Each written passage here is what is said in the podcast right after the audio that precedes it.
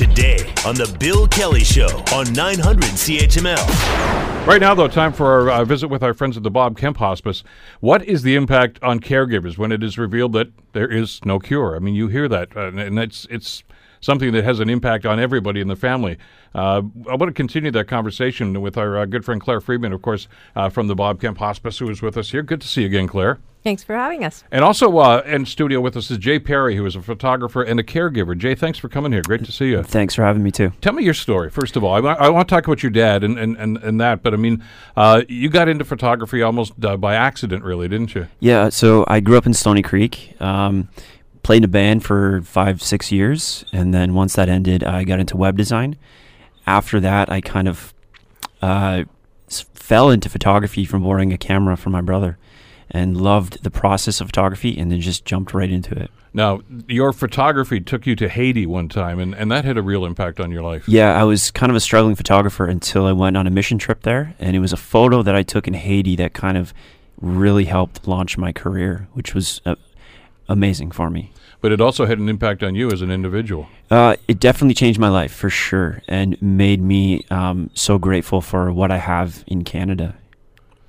Definitely. And and it's it's from what I understand, it, it moved you onto a, a path of, of, of, of helping others and wanting to, to give back. uh, One hundred percent. Um, It definitely opened my eyes to a life of service.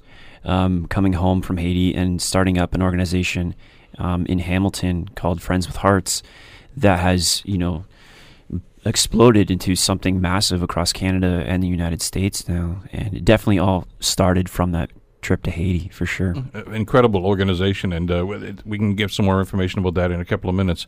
So let, us talk about how you had your your incidents with with uh, with hospice care, uh, and it all circles around your dad, doesn't it? Yep, definitely. He uh, he was diagnosed with stage four lung cancer in early 2013, and immediately I decided to um, become his caregiver and quit my photography job, which I had been working a few years to kind of get to a certain level, which I, I did. It was it was it was taking off, um, and he was given nine months to live.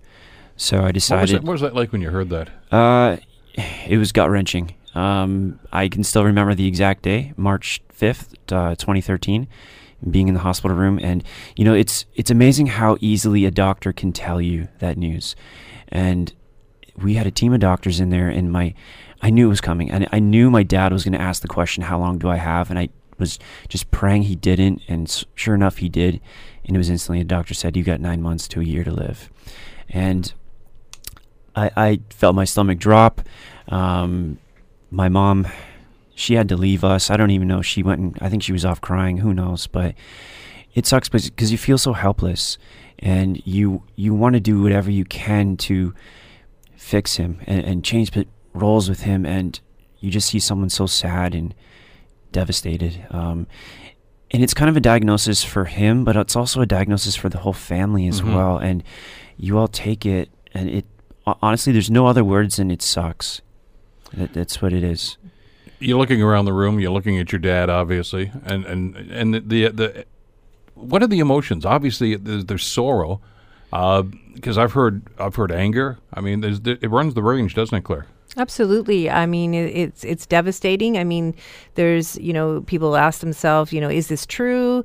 Um, maybe it's not true. It can can we go somewhere else and and and get uh, different kind of therapies?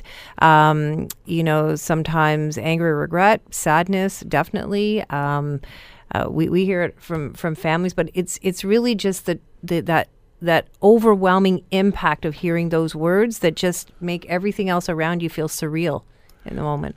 I, I mean, it's we, we know that death is inevitable, but when it's as, when it's a loved one like your dad's situation, it it, it hits you like a ton of bricks, doesn't yeah, it? it was the first time I ever experienced someone so close to me um, being given such um, devastating news, and you you instantly the sadness hits in, um, definitely some anger, but after a while, I think you go into this fight or flight mode where it's kind of like, okay, well, that's fine that the doctor said that, but I'm gonna figure this out, and, and this all these crazy emotions come in, and I don't care that he said that. I'm gonna research and research, and I'm gonna figure this out. There's no way he's dying. And that was me for a few months, just continually researching, which I think was very beneficial in um, because he was given nine months to live, and he ended up living two and a half years.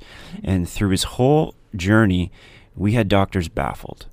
Um, no, I could never find a cure, but I think that we did a lot of the little things that allowed him to live two and a half years. You want to buy time. E- Exactly, and that and then that's what kind of my mentality turned into. It's like, okay, well, I don't think I can cure him, but let's buy time. Let's see what we can do and extend the amount of time that I have with my dad.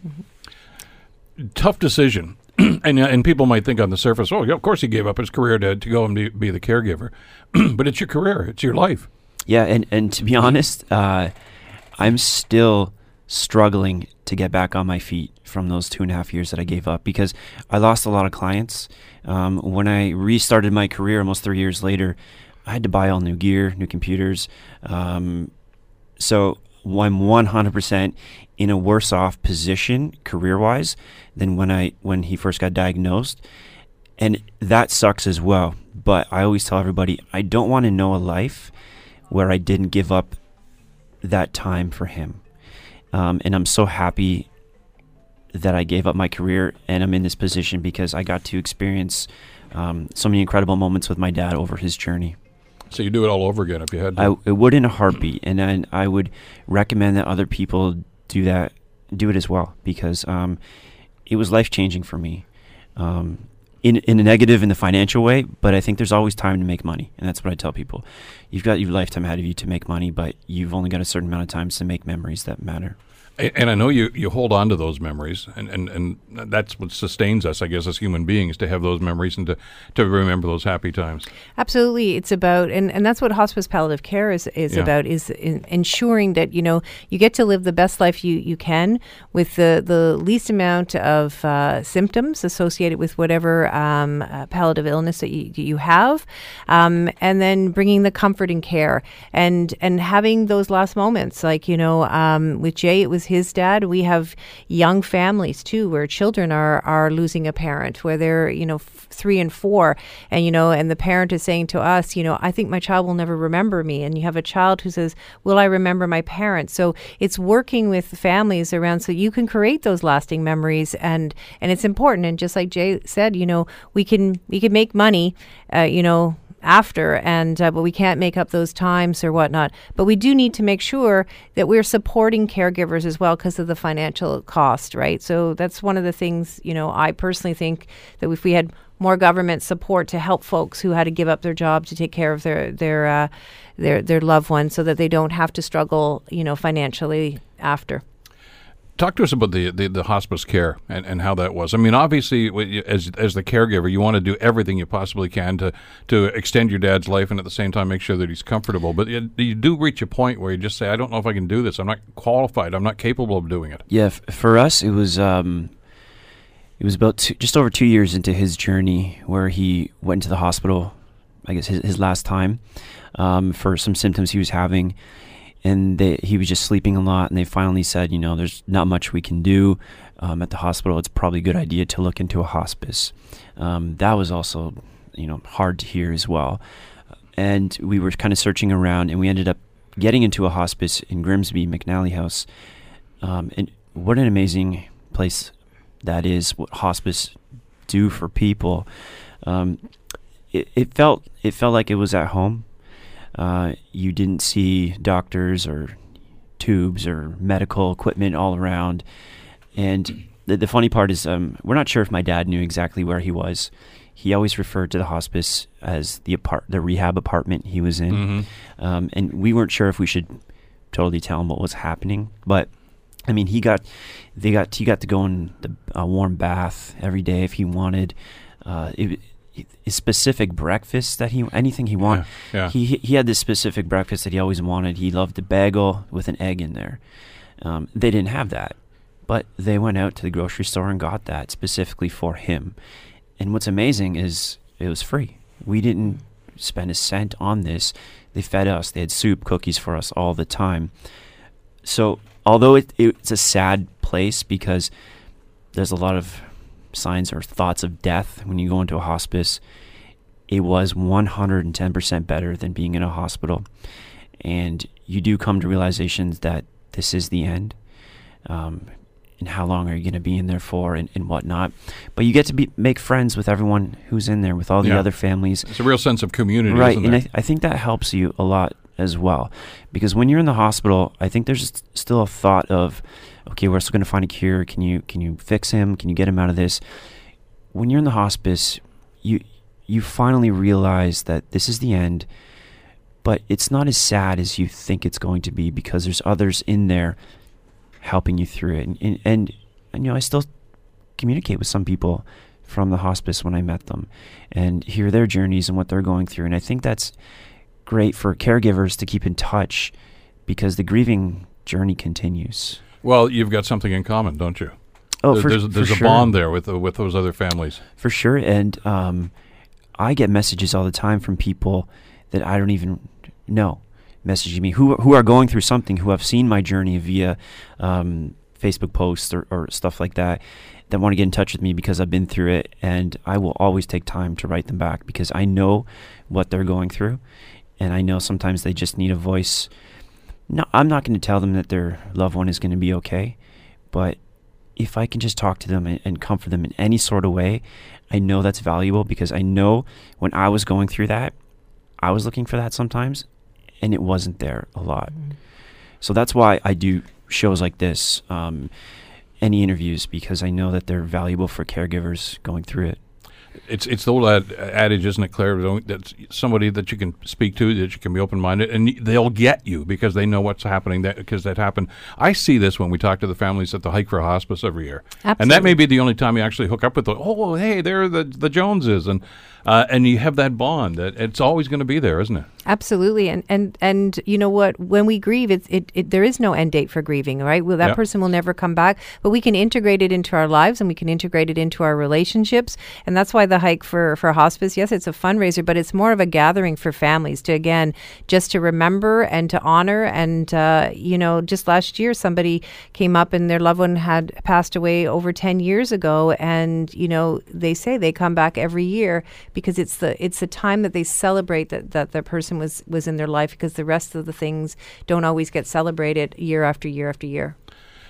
Talk to me about the staff at the hospice, because because I know when my mom was at the Bob Kemp Hospice, I mean, we were we were just amazed and, and just pleasantly so by the by the staff, by the attitude, by the the, the comradeship that, that goes on. Yeah, I think that they are such incredible souls, and it takes a special person Yeah, to I couldn't do it. I wouldn't be able to work in a hospice. I don't think.